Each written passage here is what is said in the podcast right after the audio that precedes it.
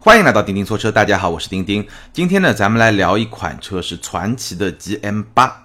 广汽传祺啊，最近这一两年，应该说是在中国品牌自主品牌里面还是比较表现不错的这么一个品牌。尤其是 GS 八，对吧？那个大七座的 SUV，基本上我看每个月的销量已经到了有六七千辆，非常不错的一个表现。那今天咱们要聊的 GM 八呢，我看了一下，它五月份的销量已经到了三千二百三十一台。什么概念呢？呃，当然，在这个级别的 MPV，就是五米左右这么一个比较大的 MPV 这个市场里面，老大毫无疑问是别克的 G L 八。G L 八五月的销量差不多是一万五，一万四千九百五十四辆。然后呢，老二显然就是东本的艾力绅加上广本的奥德赛，这两款车其实是同一款车，只不过。一部分放在了东本来生产，叫爱迪生。那么另外一款呢，就是我们更熟悉的奥德赛，是放在广本来生产。那两个加起来差不多在八千出头，爱迪生是四千五百六十四，奥德赛是三千六百三十六。那 GM 八呢，基本上就排在了第三这么一个位置，三千多。它的销量呢，跟奥德赛差不多。那如果你把奥德赛和爱迪生放到一块呢，基本上就是他们的一半不到一点，大概是这么一个水平。那对于一个比较新的品牌，对吧？尤其是在这么一个比较大的 MPV 的市场里面，因为 GM 八的价格是在十七点六八万到二十五点九八万，也就是说它是在二十万这么一个价格区间里面，能够取得这样的成绩呢，整体上来说还是一个相当不错的表现。这也是传祺在近年来推出的又一款比较有竞争力的这么一款车型。那其实呢，GM 八上市也有一段时间了，而且呢，在它刚上市的时候呢，还是有很多听友在后台问这个车怎么样，到底值不值得买。但因为我一直没有机会开这个车呢，所以我也没有办法给听友们、网友们一个比较明确的我的一个观点。那正好，哎，赶巧了，最近呢有那么一个机会，我在参加呃汽车之家的一档节目的拍摄过程中呢。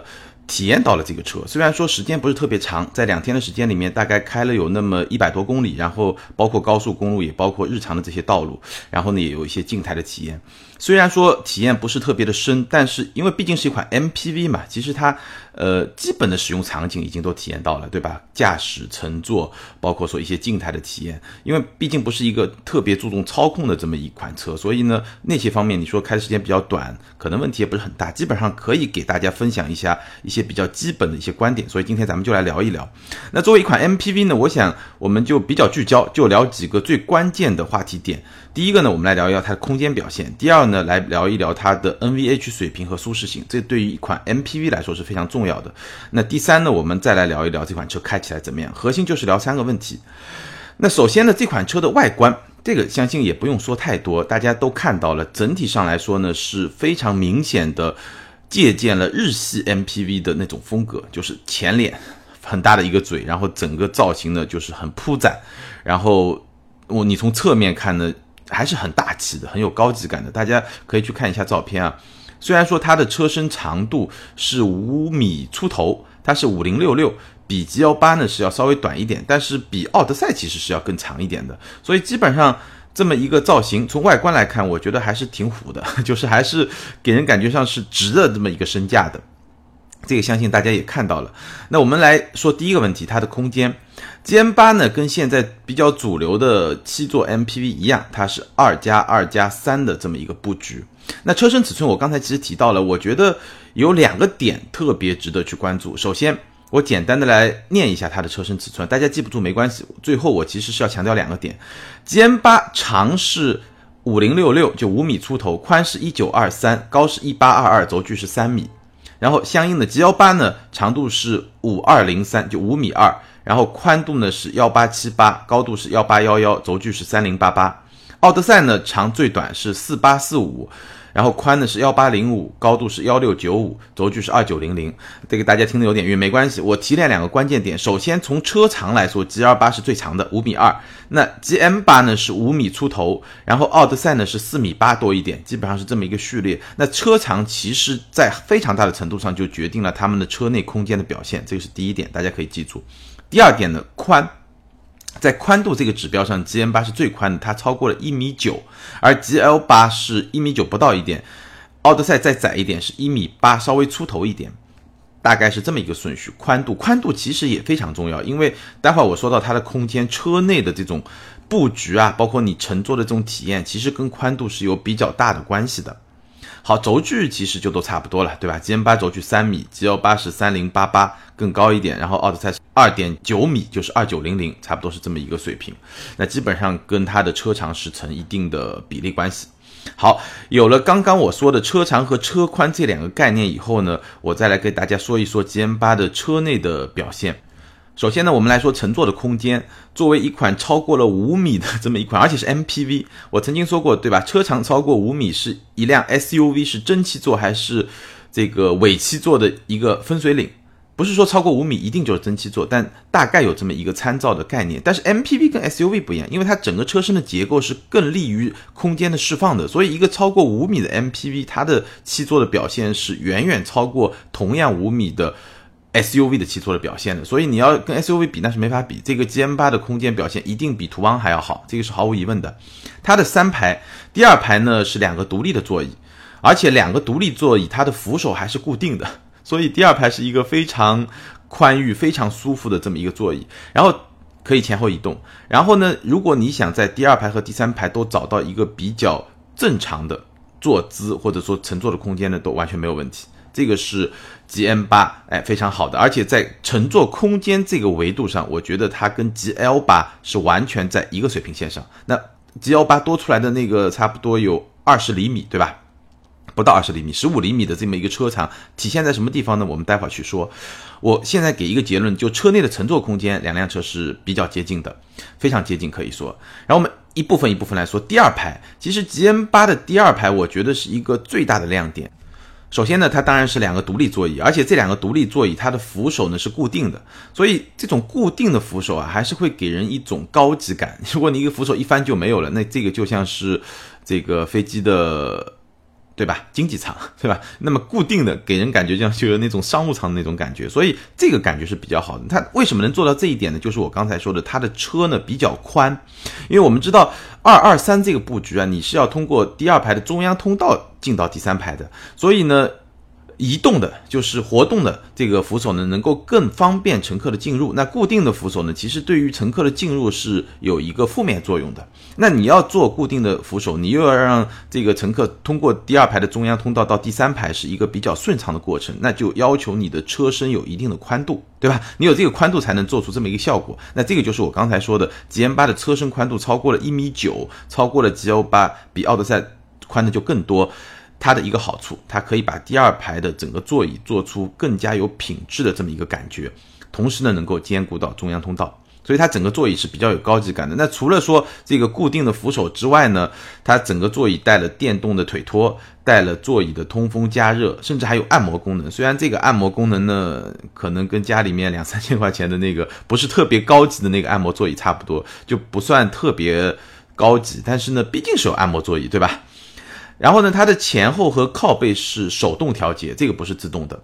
然后在第二排的这个座椅的前面有两个屏幕，我上期节目讲配置的时候，其实也讲过这个屏幕。这个屏幕可能它可以做一些简单的调节，包括可以调氛围灯啊，可以调按摩的这种方式，对吧？可以用不同的方式来按摩。但你也可以看一些 DVD 啊，或者说这些视频啊都没有问题。可能有些用户不不会去这么看，但是呢，我上一期讲配置的时候也聊到了。它可能对于家庭的用户，有小孩子啊是非常实用的这么一个功能。然后呢，氛围灯我刚才说了可以这么来调节，而且呢，这个 G M 八是两侧都是电动的侧滑门，这个两双侧的侧滑门其实对于你上下车是非常的方便的。好，那么这个是第二排，其实乘坐的就你看上去静态的这么一个体验呢，还是相当不错的。待会儿我来说乘坐的体验怎么样？就你坐在上面，然后能够把腿翘起来，哎，这个姿势啊，哎，挺舒服的，非常舒服。第三排呢，可以提供一个正常的坐姿，然后它的头部和腿部空间呢，也不比 G 幺八差。有一个不太好呢，它的靠背角度是不可调的。当然，它本身这个固定的角度呢，还算比较舒服。还有一个稍微有一点点不太好的地方呢，它的坐垫呢不是特别的长。其实我是觉得它的腿部空间足够宽裕，完全有条件把坐垫做得更长一点，让你的体验更好一点。但是呢，呃，稍微一个小小的遗憾。但整体来说呢，作为一款五米的 MPV，我刚才说了，七位乘客的乘坐是完全没有问题。如果你只是六位乘客，那基本上就非常舒服了。那它的空间和 G 幺八相比，我们刚才说了，G 幺八比它长差不多有十五公分，对吧？那空间到哪儿去了呢？它的空间上损失在什么地方呢？就后备箱。它的后备箱明显比 G 幺八要小。我觉得这十五公分基本上就在后备箱这这个地方了，呃，它的座椅是可以四六放倒的，所以后备箱是有一定的延展空间。如果你坐不到七个人，后备箱是有一定的延展空间的。但是如果你坐满的时候，它的后备箱确实比较小，大概能放平着放两个登机箱，就放不下别的东西了。这个和 G 幺八相比是非有有非常明显的一个差距，而且它的后备箱是没有隐藏空间的。就下方是没有隐藏空间的，为什么呢？因为它的后悬是采用了多连杆的独立悬挂。那我们知道，独立悬挂，尤其是多连杆的独立悬挂，相对于扭力梁的后悬来说呢，还是会比较占空间。所以这个是它后备箱就下方连隐藏空间都没有的这么一个原因。所以从空间上来说，我们大概可以得出这么一个结论，就是 GN 八它的乘坐空间。是可以跟 G 幺八去相提并论的，当然比奥德赛是要高出一块的，但是呢，它的后备箱空间可能和 G 幺八相比还是有一个比较明显的一个差距的。好，说完空间，我们说第二个问题就是 NVH 和它的舒适性。首先，我相信这两条对于一辆 MPV 来说是非常重要的，因为 MPV 嘛，最大的用处你不能说最大吧，就是带着一家人出去，或者说呢你商用，对吧？接待一些客户，所以第二排的乘坐感受是最重要的，当然第三排也比较重要。决定了你的到底能装多少人嘛，对吧？但最重要的人物一般情况下是坐在第二排，对吧？所以这个舒适性很重要，NVH 也很重要，他们可能比这款车开起来怎么样会更加重要。当然了，吉恩八在做这个产品设定的时候，我感觉上他们还是希望这款车不仅有这种商用的感觉，还是能够带一点家用的感觉。一个非常明显的例子就是它的整个中控区域啊，它的通道不是那种从第一排能够走到第三排的这么一个结构。就是很多 MPV 嘛，对吧？就比较商用、纯商用化的 MPV，它会强调一个叫 walk through，就是我能从第一排直接走到第三排，中央这个通道是打通的，或者说它第一排和就第一排主驾和副驾中间这个中控台这个区域啊，不会做的特别大，不会做的特别死，对吧？但是这款车呢，它是有点像做轿车和 SUV 这种做法，中央的这一块东西是做死的，然后基本上给人的感觉呢。我觉得比较大的一个作用就是让司机没有那么强烈的司机感，就开车那个人会没有那种就是我就是一个专职司机的那种感觉，可能这个感觉会小一点。但即便如此呢，我仍然认为这个车的第二排它的乘坐舒适性、它的 NVH 水平是比较重要的一点。那整体的评价呢，我觉得 GM 八的 NVH 呢做的还是不错的，它的胎噪是比较小的，发动机的噪音呢，除非你是非常大力的去踩这个油门。正常的驾驶过程中，发动机的噪音也不大，而且来自底盘的噪音呢也不大。它整体的噪音，我觉得，其实，在 MPV 就五米左右这么一个 MPV 的市场里面，奥德赛虽然是一款特别不错的车，而且销量也很好，它的空间利用率也非常高。虽然车身尺寸会稍微差一点，然后整体的品质感啊，各方面都还不错，品牌啊，驾驶的那种。感觉都不错，但是奥德赛会给人一点点的单薄感，尤其是底盘的这部分，会会给人就比较单薄，然后噪音会比较明显。但是 G M 八在这一点上是会比奥德赛更好一点。但是你说跟 G L 八相比怎么样呢？至少没有背靠背的去体验这两款车呢，我也没有办法给出一个非常明确的一个结论。但是在另外一方面，就是在乘坐的舒适性这个层面上呢。在有一点上，G M 八和 G L 八的差距还是比较明显的。第二排我刚才说了，座椅是一个亮点，坐着非常舒服，对吧？电动的腿托啊，确实是非常的舒服，而且空间也非常的宽裕，无论是长度还是宽度。但是它底盘的舒适性呢，我觉得做的就不是特别让人满意。当然也不是说特别颠、特别不好，这倒也没有。它整个底盘呢，调教的感觉呢，还是。偏舒适的，就非常明显的就是一个舒适的调性。你整体在行进过程中呢，整体上来说还是一个比较惬意的这么一种状态。但是，但是就是第一呢，细碎震动会比较多，就是它不是那种很颠的那种细碎震动，而是确实是过滤过一层，感觉上好像是有一层海绵啊，就是确实是过滤过一层，但是呢，还是会比较明显的这种细碎的。这种小的颠簸、小的震动会传入到这个，呃，传到你的屁股上，对吧？传到你的臀部会比较的明显，这是第一点。那第二点呢？过减速带的时候呢，这个震动就会比较大。所以它整个底盘的舒适性呢，我觉得可能没有座椅的舒适性，没有它的空间的感觉那么的好。底盘舒适性可能只能打个六十五分、七十分这么一个水平，而它的座椅可能就能到八十分，差不多这么一个感觉，甚至八十五分。这么一个水平，所以这个呢，跟 G L 八我觉得还是有比较明显的一个差距的。所以整体上来说呢，你的乘坐还是有它的舒服的一面，对吧？也有它不太让人满意的一面，差不多是这么一个水平上。好，我们来说第三点，就这款车开起来怎么样？那 GM 八呢？它的动力系统是一个 2.0T 加上爱信的 6AT。这个爱信的 6AT 呢，我们确实也非常非常的熟悉，非常多的自主品牌的车上都会搭载这个爱信的 6AT。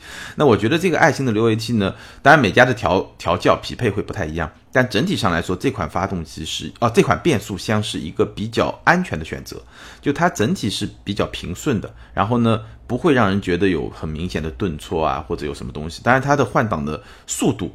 换挡的反应呢也是不快的，就是非常平顺，就是安安心心的开，比较安全的一个选择。那在 GM 八上呢，基本上也是这么一个表现，它的换挡的平顺性还是不错的。如果你非常激烈的去驾驶呢，你又会觉得它反应有点迟钝，有点慢。但是呢，你比较安心的，因为 G 因为 GM 八毕竟是 MPV 吧，你车上坐了那么多人呢，用一种比较正常的、比较顺畅的方式去开呢，就完全没有问题。然后这个发动机呢，二百零一马力，二点零 T 是属于一个比较正常的水平，对吧？不算是特别高，但是呢，也是一个不算很低的这么一个正常水平。虽然这款车比较大呢，但是我觉得整个动力的表现呢，还是相当的不错的，就是说会比够用更多一点这么一种状态。涡轮有一个非常明显的爆发点，也就是说这款车呢，本质上它就不适合你开得很暴力，但本身 MPV 嘛，对吧？但是你要是哎非常有控制的去开它，就是。你能够在换挡的时候呢，用一种比较平顺的方式，稍微松一下油门，对吧？或者说呢，不要一个地板油下去，对吧？然后呢，你在加速的时候呢，也有一点的提前量，这种方式去开它呢，还是一个非常舒服的一种。驾驶的一种方式，而且它也有驾驶模式的选项。如果你要赶点时间，用个运动模式呢，可能噪音稍微会大一点，但是你整个换挡的感觉，就你可能就是动力响应的感觉会更好一点，因为转速始终是比较高嘛，那也就是能够弥补掉一些换挡反应速度比较慢啊，包括涡轮的一些迟滞啊，这些东西这些问题呢都能够弥补掉。所以整体我觉得对于一辆 MPV 而言，它的驾驶感受是没有什么问题的，整体开起来比较轻松。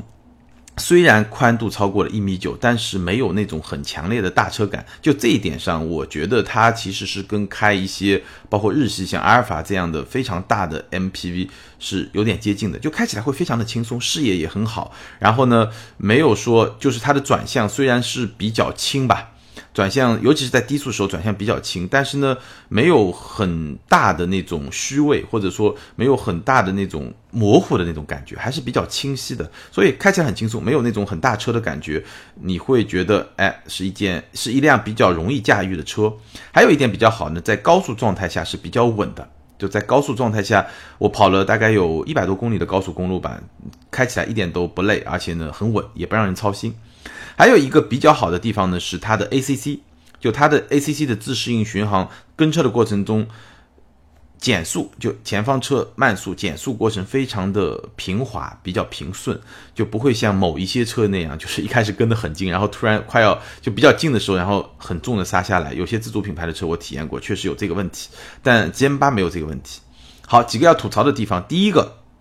它有车道偏离的预警，但是没有盲区监控，我觉得这个配置有点问题。其实车道偏离预警真的有点用，但是用处不是特别大。相比之下，我觉得盲区监控会比这个功能有用的多。这是第一个要吐槽的地方。第二个要吐槽的地方就是中控屏反应确实比较慢，就是这个中控屏啊，我我不知道可能是供应商的问题，还是说成本控制的问题啊。你整个操作的反应明显是比较慢的，而且分辨率也不是特别的高。再有呢，它有了这么一个中控触屏以后，触屏下方的物理按键又特别多，你感觉上就像是早些年就是不是触控屏，我需要通过这些物理按键来控制这个屏幕，大概是这个时代的那种感觉。所以你整体的这种观感的科技感就不是特别的强。就是密密麻麻的，对吧？然后上面是一个触控屏，触控屏的这个反应也不是特别的快。当然了，如果你作为一个 MPV，对吧？如果乘客主要坐在后面，那也不是特别大的问题。但是问题在于，GM 八它还是想要去营造那种家庭感觉，所以它还是希望驾驶席上的那位，哎，他的体验比较好。所以在这种前提下，我觉得这个中控屏和物理按键的这个配置呢，不是感觉不是特别的好。好，那我们大概总结一下，把最关键的几个部分说完了以后呢，首先它的价格，对吧？刚才我已经提到一次了，十七点六八万到二十五点九八万，基本上在二十万上下这么一个水平。我们参照一下 G 幺八的价格是二十二点九九万到三十九点九九万，这个还是不包括了 a v e n e r 那个高级的版本，对吧？那基本上 G 幺八的价格区间更大，最贵的要比它贵差不多十四万。对吧？最便宜的也要比它最便宜的贵差不多五万，所以他们的价格区间是在五到十四万，比较大的这么一个价格区间。然后奥德赛是二十二点九八万到三十五点四八万，那跟它的价格差基本上是在五到十万，对吧？跟 G 幺八差五到十五万，跟奥德赛差五到十万，差不多是这么一个价格水平。因为我觉得需要把这个说清楚，大家知道它的定位，然后我们接下来可以去讨论，哎，这个产品它是不是值得买？然后简单总结一下优点，空间。没有问题，对吧？而且呢，有一定的高级感，无论是它的，尤其是它这个座椅，然后呢，它整个布局，包括车身的外面，对吧？是有一定的高级感的。然后呢，它的配置性价比也是比较高的。当然，我就不给大家一一罗列它有一些什么样的配置，大家可以自己去看。但是呢，我简单的比了一下，其实它的配置不低，而且呢，考虑到我们刚才说的这个，对吧？五万到十五万或者五万到十万的这么一个价价差的话，它的配置的性价比还是比较高的。缺点。第一呢，底盘进入一些大的坑洼的时候，或者减震带的时候有点抖。第二呢，我刚才说了，第二排呢细碎震动比较多。哎，这个车它其实很有意思啊，就是你坐在第一排开的时候，其实我我一上来体验这个车，先是开，然后再是坐。先开的时候，其实我是觉得它的底盘相当的不错。就你我在第一排的时候会感觉它底盘不错，除了过减震带确实还是有点抖，但是那些第二排能够感受到的那些细碎的震动，其实第一排几乎感受不到。所以在第一排驾驶席上，我会觉得它的底盘的评价会更高一点，但是到第二排就会稍微差一点。然后还有一个缺点，我刚才说的中控盘的质、中控屏的质感和反应都是比较不是特别让人满意。所以我们看到 G M 八和 G 幺八的差距在什么地方啊？第一呢，底盘的舒适性；第二呢，空间主要表现在后备箱的空间，车内空间没有问题；第三呢，车机；第四呢，某一些地方它的做工的这种质感确实和。G L 八相比还是有那么一点点差距，还有第五品牌，品牌是有差距的。所以在这种前提下，那我们怎么来看这个 G M 八到底值不值得买呢？其实我个人觉得，考虑到它的价格优势，我觉得它是有一定的竞争力的。因为你想它的实际的用途，毕竟你要买一辆让自己能够满意的 G L 八，基本上就得在三十万，对吧？或者小三十万这么一个价格水平。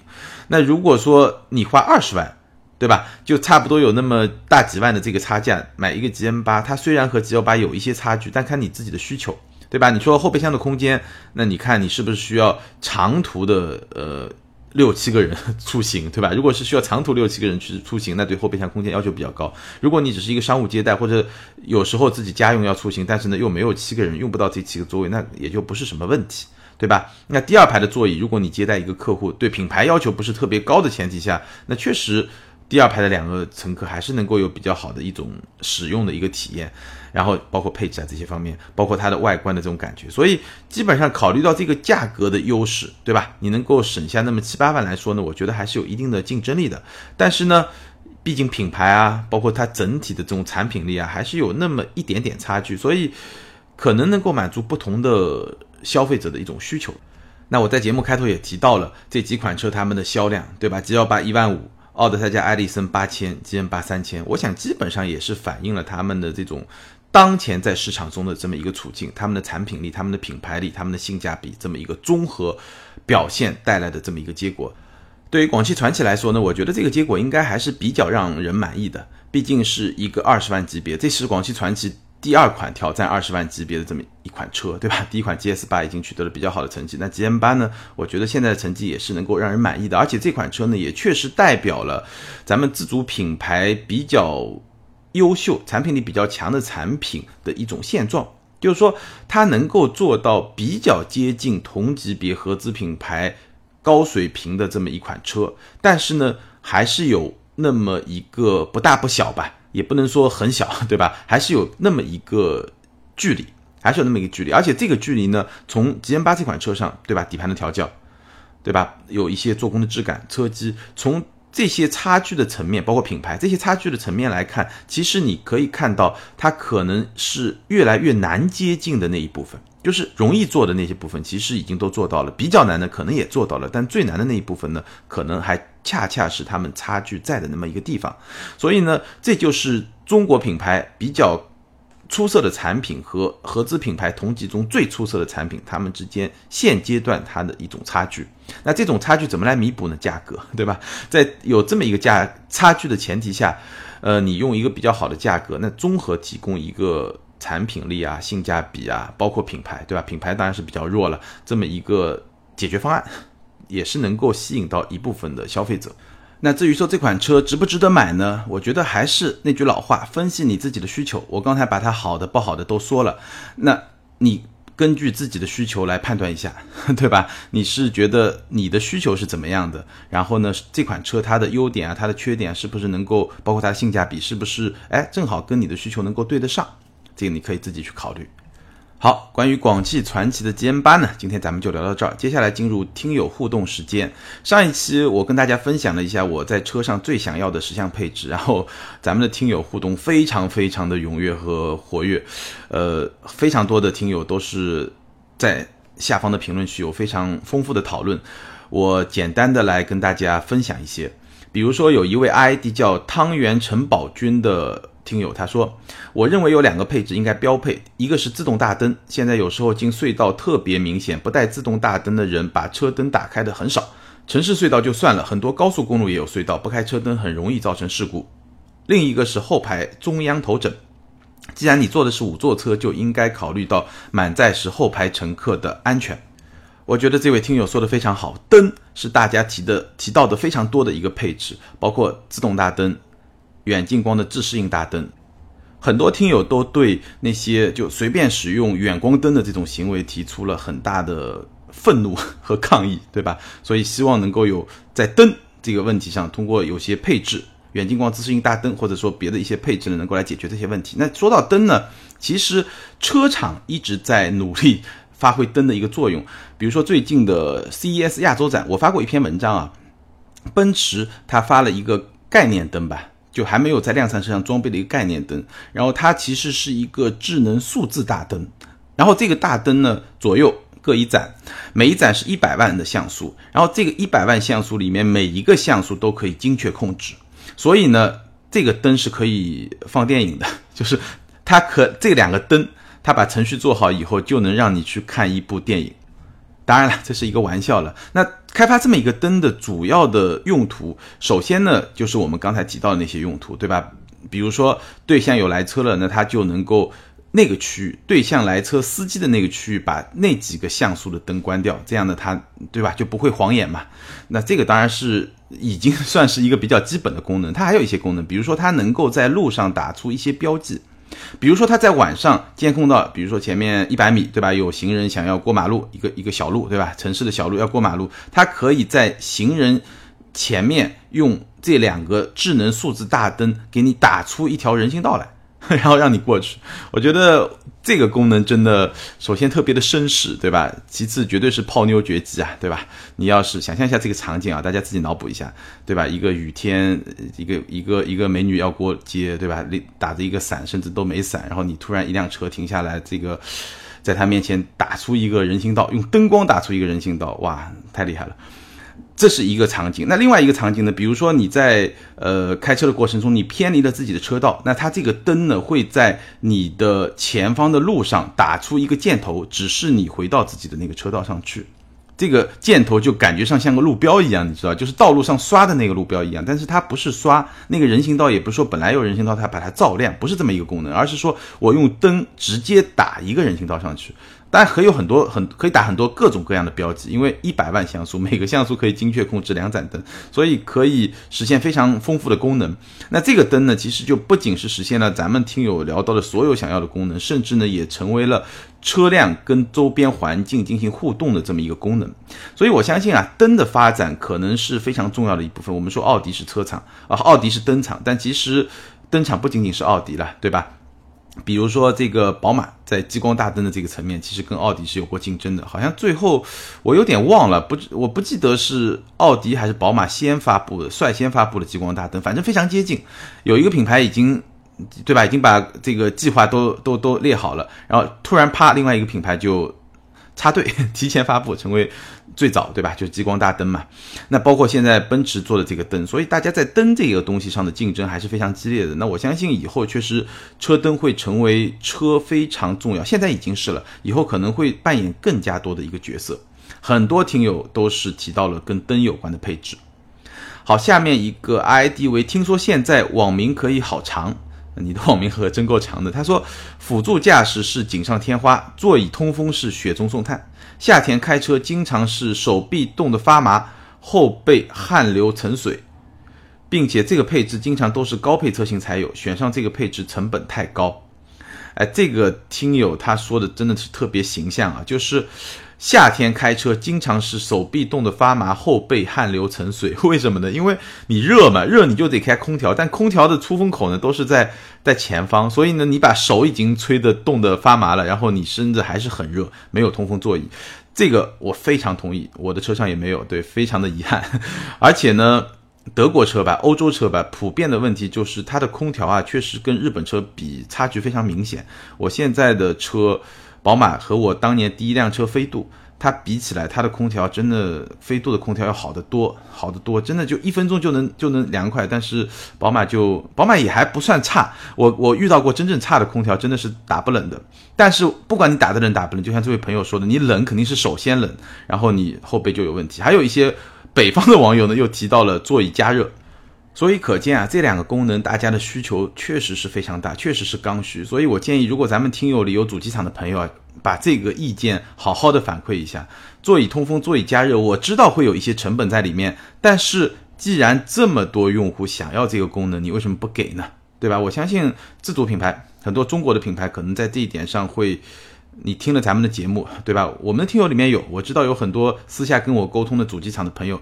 可以把这个意见反馈一下，而且你可以做一个，如果你要相对控制成本，你可以做一个北方版、南方版嘛，对吧？就在北方卖的车就优先加装座椅加热，在南方卖的车呢优先加装座椅通风，当然在一起就会更好一点。这也是大家聊的非常多的这么一个配置，我也非常的认同。哦，对了，还有一个非常重要，就是上一期节目呢，我应该有一个字念错了，对吧？应该叫阈值，哎，那个字叫阈值，念错了好多年了。有一位朋友说他也念错了二十几年了，嗯，我差不多。这个字儿虽然念的不多，但是确实是念错了。感谢，差不多有，我觉得有超过十位听友给我指出来这个字念错了，抱歉，抱歉。好，今天咱们就聊到这儿。关于今天咱们聊的广汽传祺的 GM 八。如果你有任何的看法或者想法呢，欢迎在下方评论和我们互动。因为我觉得这款车确实还是难得的，这么一款 MPV 有这么高的关注度，确实是非常难得，说明传祺最近也是一个比较有话题的一个品牌。欢迎大家踊跃留言分享你的看法。如果你身边正好有这么一个想要买 MPV 需求的这些朋友呢，也欢迎你把咱们今天的节目分享给他。刚刚两位听友 ID 是汤圆陈宝军和 ID 听说现在网名可以好长，两位听友请把你们的联系方式后台私信给我，我会送你们一份小礼品。好，更多精彩内容欢迎关注我们的微信订阅号“钉钉说车”，或者通过新浪微博钉钉说车钉钉来跟我互动。今天咱们就聊到这儿，周四接着聊，拜拜。